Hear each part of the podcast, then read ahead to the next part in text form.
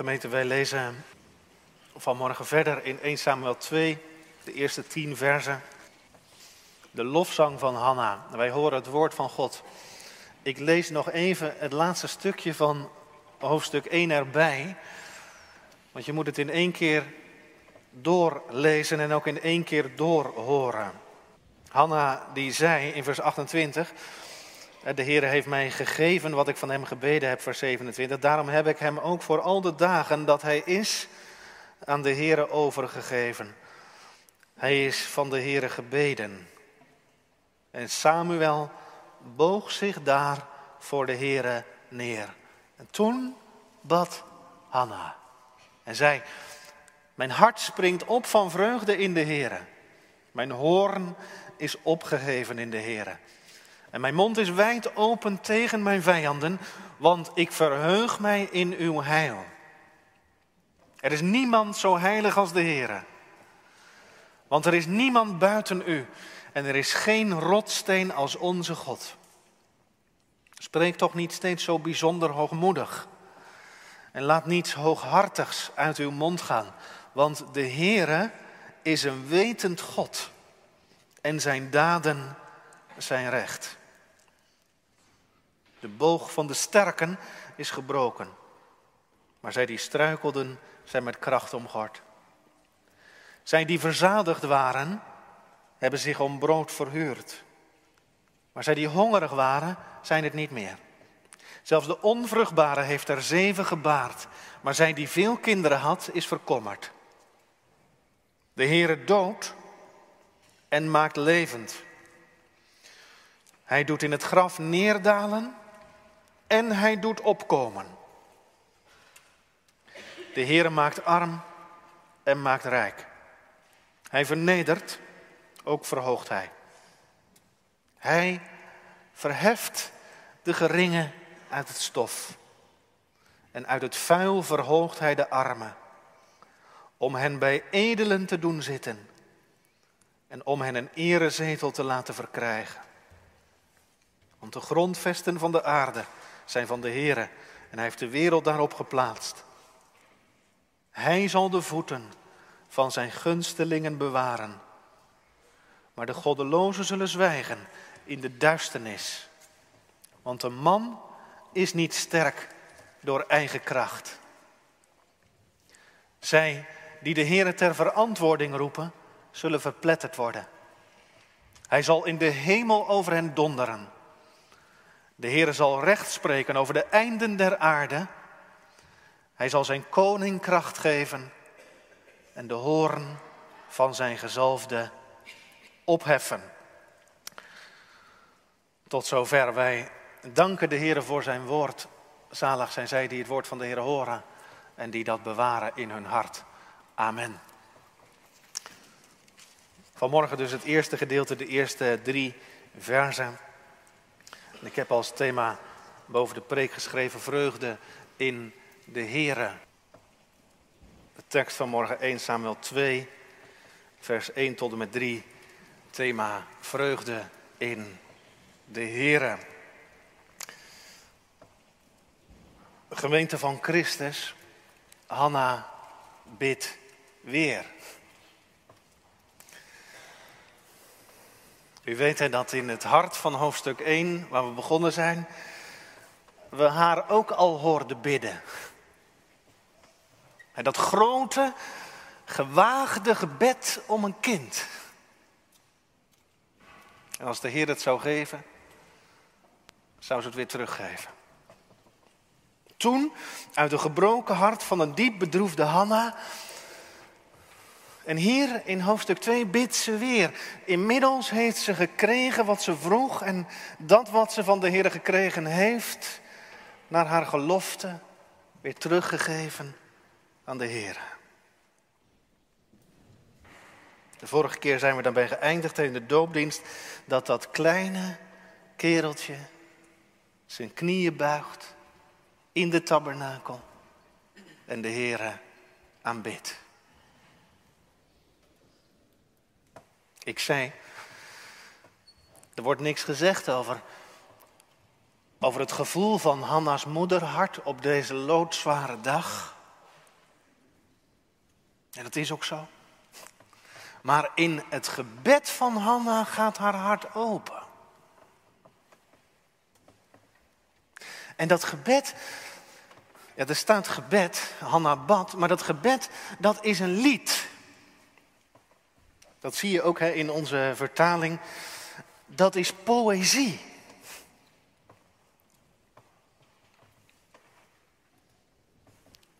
En ik weet niet of je er wel eens over nagedacht hebt, jongelui.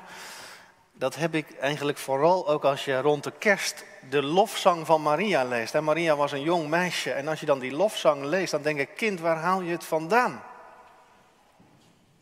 En dat denk ik bij Hanna ook. Waar haal je het vandaan? Ik zou tegen u wel zeggen, probeer het maar eens. Een psalm schrijven. Komen we dan op dezelfde hoogte als Hanna?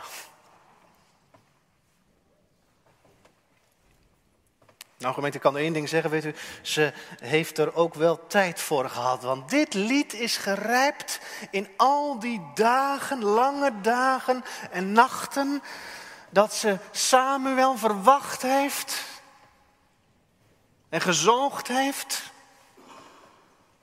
Woord voor woord heeft ze de zaken die, die God haar gaf in haar gedachten bij elkaar gelegd. Zin voor zin is dat lied gegroeid. En nu, terwijl Samuel daar knielt, breekt haar hart open en komt dat lied over haar lippen. Een loflied. Hij geeft me opnieuw een loflied tot zijn eer. Waar haalt ze het vandaan? Nou gemeente, we hebben de vorige keer al gezien. U leest dat in 1 vers 16. Hè, dat Hanna een vrouw is van veel gedachten. Ze zegt, ik heb vanuit de veelheid van mijn gedachten tot nu toe gebeden. Mooi hè? Dus in die stilte van haar zwangerschap en later met Samuel op haar schoot en, en aan haar hart heeft ze de weg die de Heer met haar gegaan is en, en, en nog gaat overdacht. En ze heeft, ze heeft de gang van God door haar gedachten en door haar hart laten gaan. De stille overdenking. En als je vraagt waar haalt ze het vandaan, daar is dat lied geboren. Daar is dat lied geboren. Toen Hanna zichzelf de vraag stelde: Wie is deze God die mij zo genadig is? En wie, ook nog zo'n vraag, wie zijn wij mensen nou voor Hem? Ik dacht, hè, eventjes bij die vraag blijven, waar haalt ze het vandaan, gemeente? Ik dacht alleen daarin al is Hanna een spiegel voor alle pelgrims van God. Hanna kon een lied zingen. Ik dacht gemeente, was er ooit een tijd, en ik zeg er meteen bij, was er ooit een kerk zo rusteloos als de onze?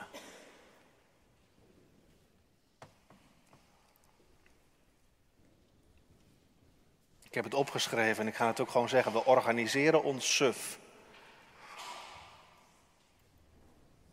En er zit veel goeds en opbouwends in. En toch ga ik ook altijd op de handrem. U moet het me maar vergeven.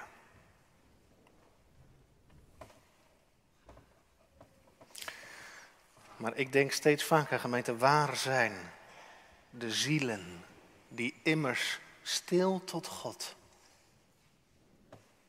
een omgang met God kennen en beoefenen? Waar zijn ze? Van wie de wandel in de hemel is. Die leven in de tegenwoordigheid van God. Ik mag het zo niet zeggen, maar ik dacht van die mensen die als het ware die troon van de genade altijd met zich meeslepen, waar ze ook gaan. En die voortdurend in de aanwezigheid van de Heer verkeren. Voor wie, mag ik het nog eens anders zeggen, voor wie Christus niet een rafelrandje is van een leven wat verder om jezelf draait. En voor wie God geen verre vreemde is, maar een vader van nabij. Met wie als heen nog wandelt en al wandelend spreekt. En als u zegt, dominee, wie bedoelt u dan? Dan zeg ik er wel bij, ik zeg het vooral tegen mezelf. En als je goed luistert, hoor je in die, al die vragen de hunkering. En ik hoop dat het ook uw hunkering is. Ik dacht bij Hanna, ik benijd haar. Daar kun je natuurlijk een heilig jaloers op worden. En zulke gelovige gemeenten, en daarom zei ik, het is, een spiegel. Zulke gelovigen die neigen mijn hart en mijn vurige zielsverlangen de goede kant op, Gods kant op.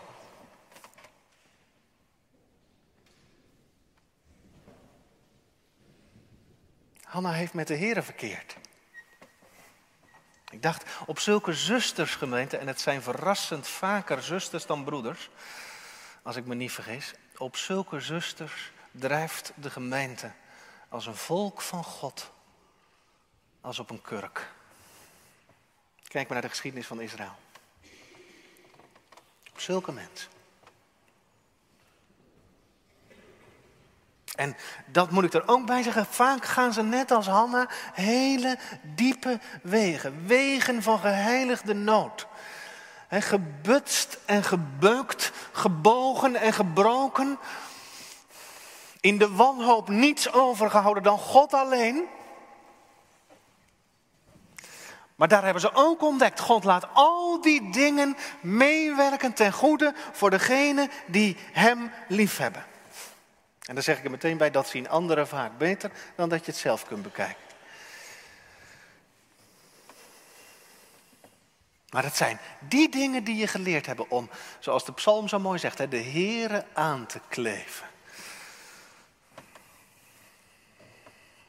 Net als Hanna. Kom terug bij haar lied. Gemeente, Waar komt het vandaan? Nou, uit die stille omgang met de Heer. Die stille overdenken. Dat hoeft u niet vroom te maken. Weet u, dat ging zo tussen, ik zou niet willen zeggen tussen neus en lippen door, maar wel tussen de bedrijven door.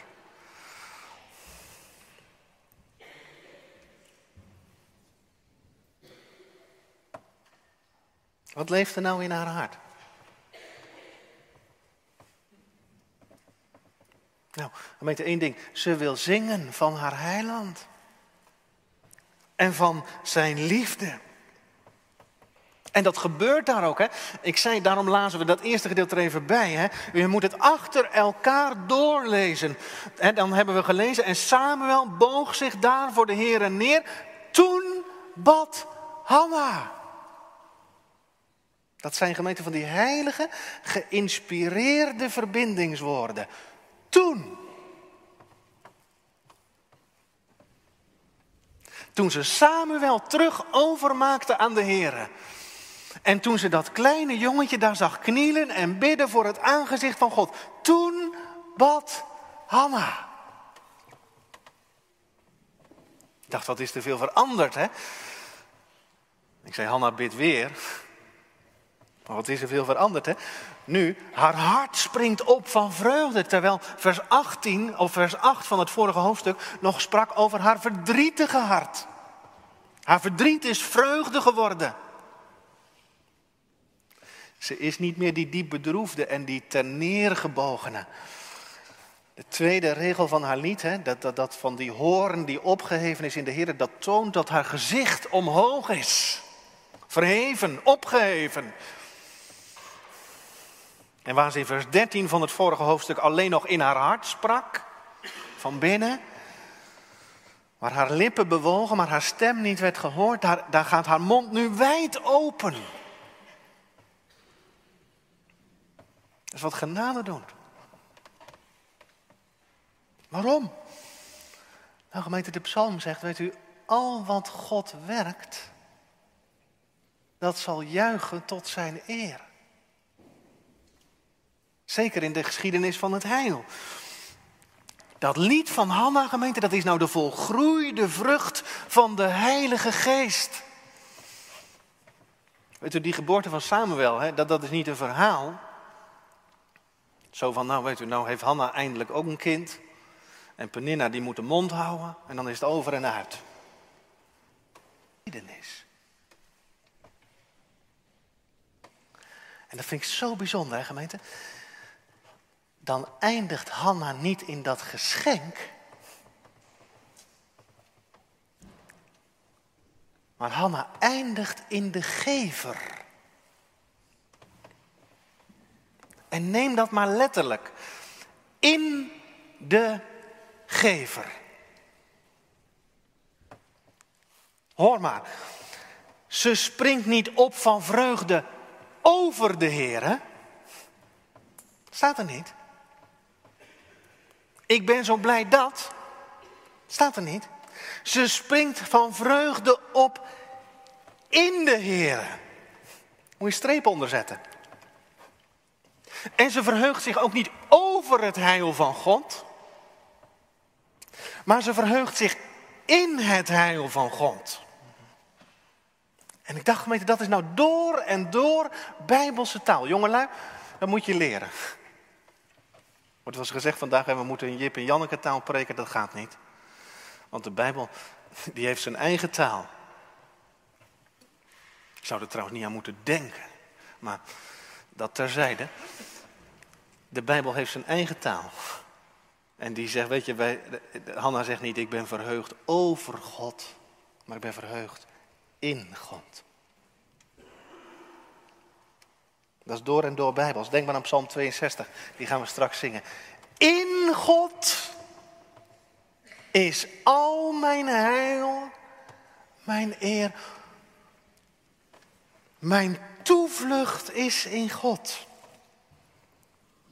Of denk aan Psalm 9, ook een bekende psalm. Hè? In u zal ik mij verblijden en van vreugde opspringen. Onwillekeurig, gemeente, gingen mijn gedachten, toen ik hierover nadacht, hè, vreugde in God, in u, in uw heil. Onwillekeurig gingen mijn gedachten naar de manier waarop Paulus het zegt. Hij zegt, in hem, en dan pak ik even Efeze 1, in hem hebben wij de verlossing door zijn bloed. In Christus.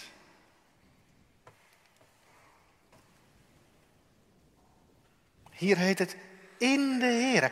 In uw heil. Zondag zegt de Heer Jezus het zelf, hè, komende zondag. Dit is het nieuwe verbond in mijn bloed.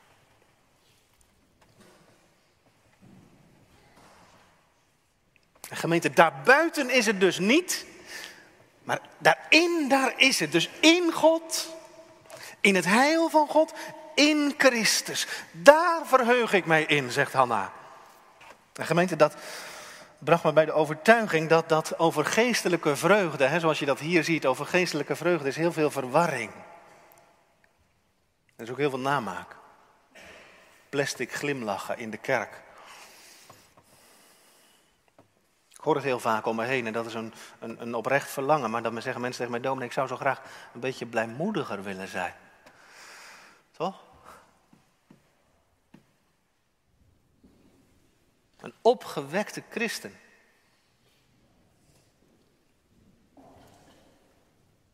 Hoe kom ik daar nou aan? Kijk, u zult dan, als, als u die vraag stelt, dan bent u er wel achter dat al die vreugde die u zelf wat opwekt, die is ook voorbij als je glimlach van je gezicht af is.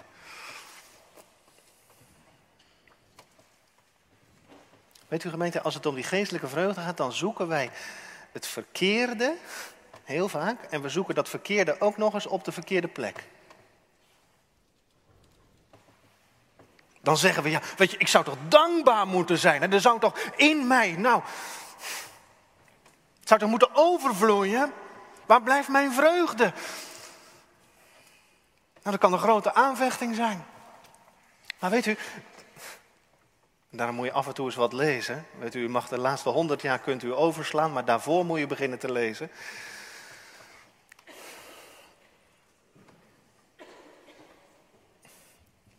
De middeleeuwse monnik, hebben we het over de 11e eeuw. Thomas à Kempis, die wist het al. Hij zei, weet u wat u moet doen? U zei zoek God en geen vreugde. Heel klein zinnetje. Zoek God en geen vreugde. Want hij zei, als u vreugde zoekt, vindt u God niet en de vreugde ook niet. Hij zegt maar, als u God zoekt, dan zult u God vinden en in hem de vreugde.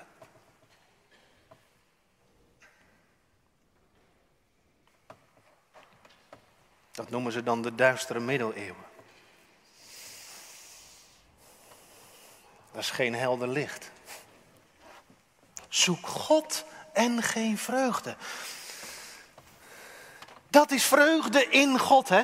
Weet u gemeente, vreugde over. Weet je, dan sta je er ten diepste buiten. Hè? Dan, dan, dan, dan sta je toch zelf in het midden. Dan moet ik het hebben over mijn vreugde en wat er in mij is en wat ik voel. Dan gaat het hier niet over vreugde in de Heer. Weet u wat dat is? Hè? Dat is vreugde in Christus en in al zijn schatten en gaven. Dat is de verlossing van jezelf. Ik, ik, heb er dus een beetje moeite mee, gemeente, dat wij dan. En, en, en weet u, de, de, het levende geloof is mij dierbaar, maar dat we dan op een avondmaalszondag aan elkaar vragen: Heb je het goed gehad? Dan denk ik, dat, dat, is toch niet, dat is toch niet de eerste vraag, hoop ik. Heb je nou de heiland gezien? En ben je zelf aan hem kwijtgeraakt? En heb je hem omhelst? Dan heb je het goed. Vreugde in God gemeend, dat is, dat is juist de verlossing van jezelf. Dan hoef je het niet meer over jezelf te hebben. Hè? Dat geeft een vreugde en een vrede die alle verstand te boven gaat. Begrijpt u wat ik bedoel? Ik dacht, hè, dat, volgende week dan, dan, dan reikt de Jezus Christus hè, hier niet alleen het, het, het, het brood uit het teken van zijn lichaam, maar ook de drinkbeker. Hè? En, en die drinkbeker die heet zo mooi de drinkbeker van de dankzegging. Van de Eucharistia.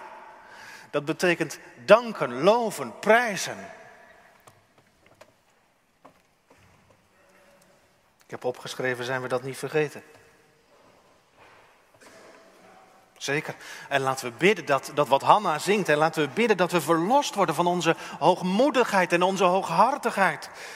En laten we goed en grondig onze zonde en onwaardigheid bedenken. Maar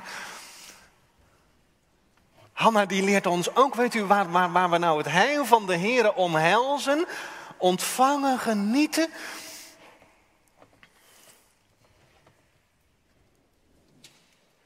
Dat mag ook de dankzegging zijn, de lofprijzing, de vreugde.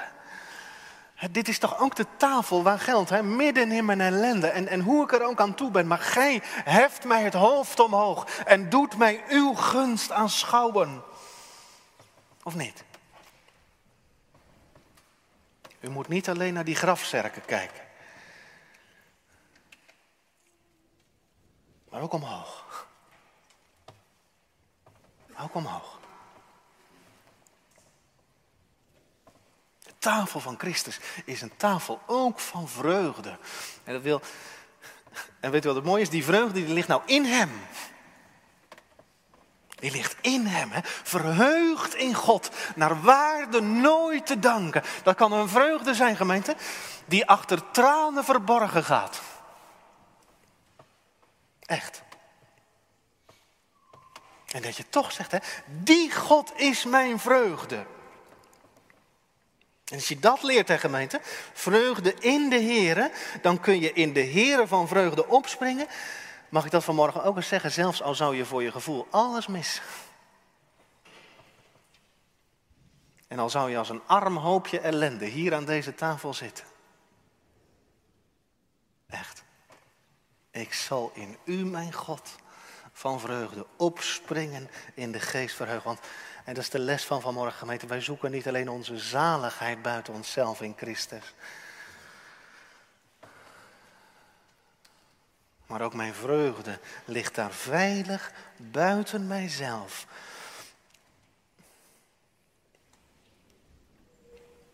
Paulus die zegt tegen de Efeziërs, hij zegt, hij is onze vrede. Maar ik dacht, als je het aan een christen vraagt, dan zeg weet je, wat is nou je vreugde?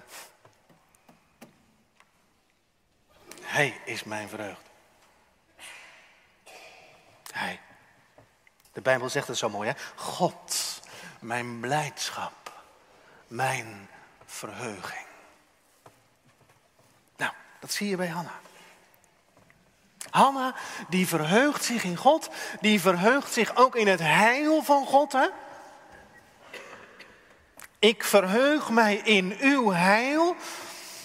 Van bijzonder, hè? in zo'n lied zie je dat, dat, het, dat het alle kanten opgaat. Haar eerste woorden zijn een getuigenis. Hè? Mijn hart springt op van vreugde in de Heer.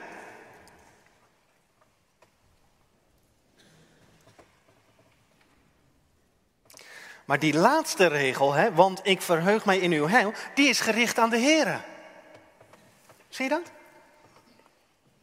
Regelrecht geadresseerd aan de Heer zelf. Ik verheug mij in uw heil. Dat wisselt in deze, in deze psalm voortdurend. Hè? In het tweede vers zie je dat weer. Hè? Uh, er is niemand zo heilig als de Heer.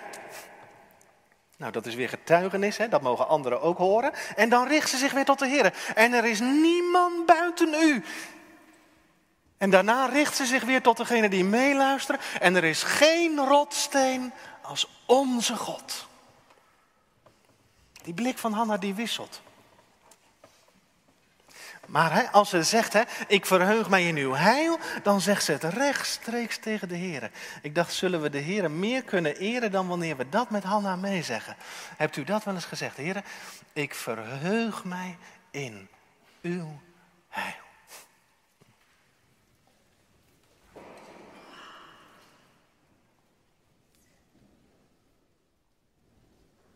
In uw bloed, Heer Jezus Christus, en in uw wonden vind ik de bron van mijn lied. Dat is de vreugde van Hanna. Ik ga nog even verder gemeente, want het is opmerkelijk. Een klein stapje verder. Het is opmerkelijk welke eigenschap van, van, van God Hanna in dit lied bezingt. Hè? Hebben die hele geschiedenis op ons in laten werken. De nood van Hanna, waar ze door de Heer uit verlost is. Hè? Ze heeft gekregen wat ze van de Heer gevraagd heeft. Nu geeft ze dat terug. En dan zou je verwachten dat Hanna een lied gaat zingen over de genade van God en over de goedheid van God en over de barmhartigheid van God. Maar waar zingt ze van? Jongelui, moest meelezen. Ze zegt, hè, ik verheug me in uw heil, vers 2. En er is niemand zo heilig als de Heere. Nou, die had je niet verwacht. Ja, de, de mensenmin van God, die had ik verwacht hier. Hè? Heer, u bent barmhartig en genadig, maar ze zingt van de heiligheid van God.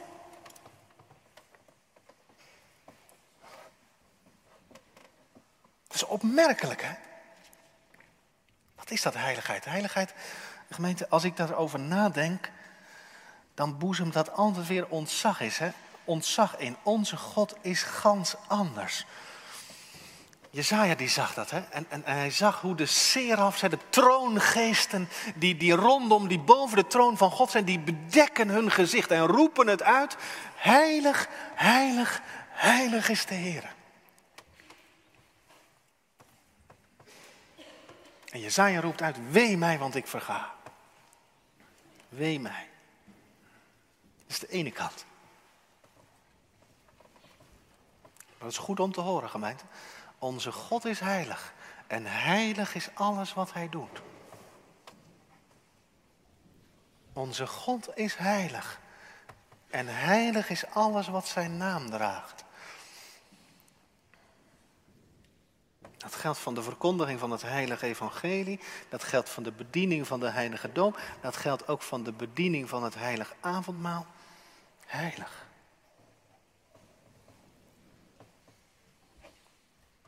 Maar nu is hier iets bijzonders aan de hand. Want die heiligheid van God, die, die bezingt Hanna. Niet op een moment dat ze, dat ze zich als het ware door, door die heiligheid van God op afstand gehouden vond. Helemaal niet.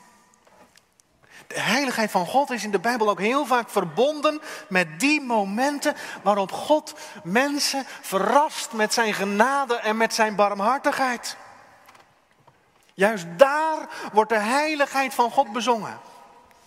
Mag ik het zo zeggen, gemeente? Als je iets beseft van de genade van God, hè, dan ga je de heiligheid van de Heer beleiden. Een van de mooiste gedeelten in de Bijbel waar, dat, waar, dat, waar je dat ziet is Hosea 11. Een prachtig hoofdstuk waarin de Heer zegt hè, dat het volk dat, dat, dat volhardt in afkeer van mij. Ze blijven hun eigen weg gaan. Ze blijven zich van mij afkeren. En dan kondigt de Heer het oordeel aan, het rechtvaardig oordeel.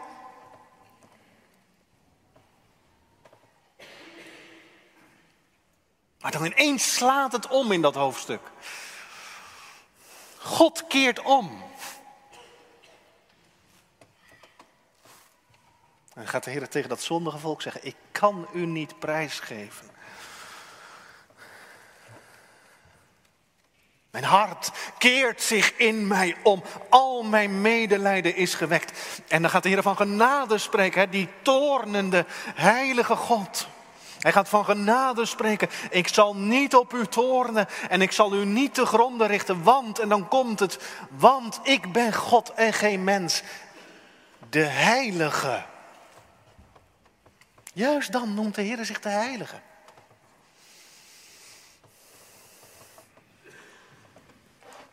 De heilige in uw midden. Dus de heiligheid van God, gemeente, blijkt in de Bijbel ook vooral in zijn onbegrijpelijke genade.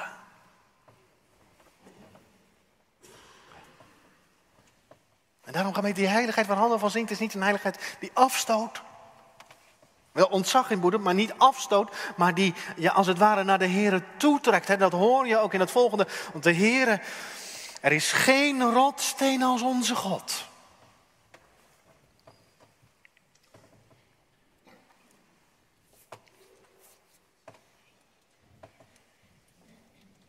Gemeente, in vers 3, en dat is onze afsluiting van morgen, in vers 3 sluit Hanna af met een waarschuwing. Hè? Ze zegt, de Heer is een wetend God. Vind ik dan zo jammer dat er, er staat dan schuin gedrukt gelukkig, maar u kunt het wel doorstrepen. Er staat dan, de Heer is een alwetend God. De Statenvertaling, die doet een poging. Die doet een poging. Want er staat een meervoud in het Hebreeuws. God is de God van het veelvuldige weten. Dat betekent eigenlijk het, het, het, grondige weten. En daarom vertaalde de Statenvertaling een God der wetenschappen. God is een God die weet. Wat Hanna precies bedoelt, gemeente, met die woorden, dat is niet helemaal, dat is niet zo eenvoudig te zeggen. Hè? Ze waarschuwt voor een spreker dat hoogmoedig en hooghartig is. Dat kan zowel tegenover de Here zijn, hè, als ik de weg van God niet begrijp. Spreek toch niet steeds zo bijzonder hoogmoedig. Het kan ook terugverwijzen hè, naar, naar de woorden van Peninna. Maar het punt is wel helder, hè? Dus dan laat ik even liggen. Maar het punt is helder. Deze God, de God van Hanna, uw God en mijn God, is een God die weet. Van Hanna's weg, van haar nameloze nood, van haar gebed. En nu mag Hanna beleiden. En wat God nou gedaan heeft, dat is wel gedaan. De daden van God zijn recht. Ik heb God vaak niet begrepen. En er zijn heel wat dingen geweest die helemaal niet goed en rechtvaardig waren. Hè? Bijvoorbeeld de woorden van Peninna, dat was diep gemeen, onrechtvaardig, hoogmoedig en hooghartig. Maar ze gaan naar wat op mijn weg van God was, dat was recht. God is een God die weet. En Hanna mag ervan zingen. Ze heeft het gemerkt, gemeente, dat de Heer van haar afwist. Hij is een wetend God. Ik dacht dat is waarschuwing, dat zei ik al, maar ook bemoediging tegelijk. Het is heel eenvoudig, gemeente, als ik dat vanmorgen zeg, God is een wetend God, dan schrikt je dat of af, of het is je diepste troost. Eén van twee. Of het schrikt je af. Of het is je diepste troost.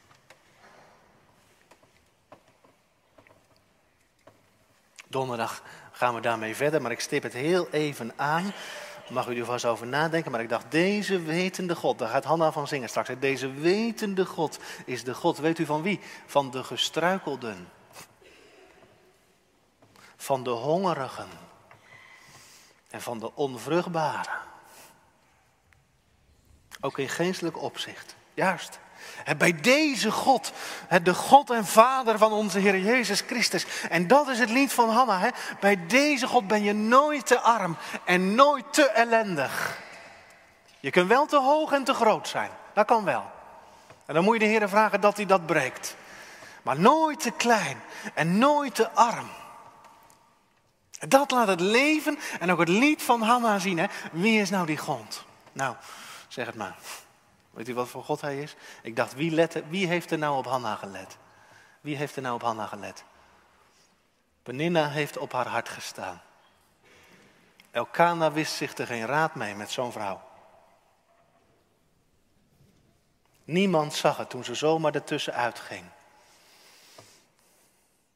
Eli verrekende zich verschrikkelijk. Wie rekende met deze vrouw?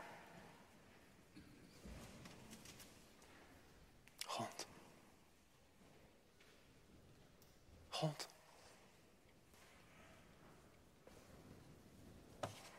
De Heere zag haar. Dat bedoelt Hanna. Hij is een God die weet. En daarom, daarom hou ik niet van het woordje alwetend. Want dat geloof ik wel dat de Heer alles weet.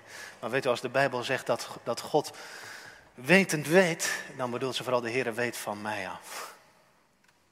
Van mij.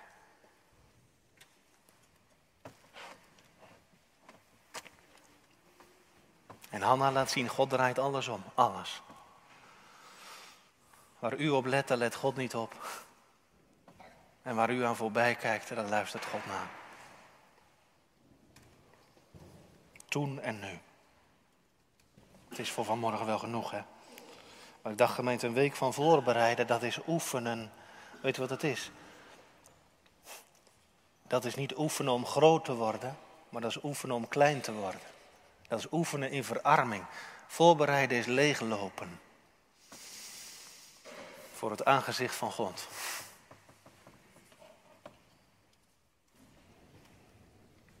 Om Hem alleen over te houden.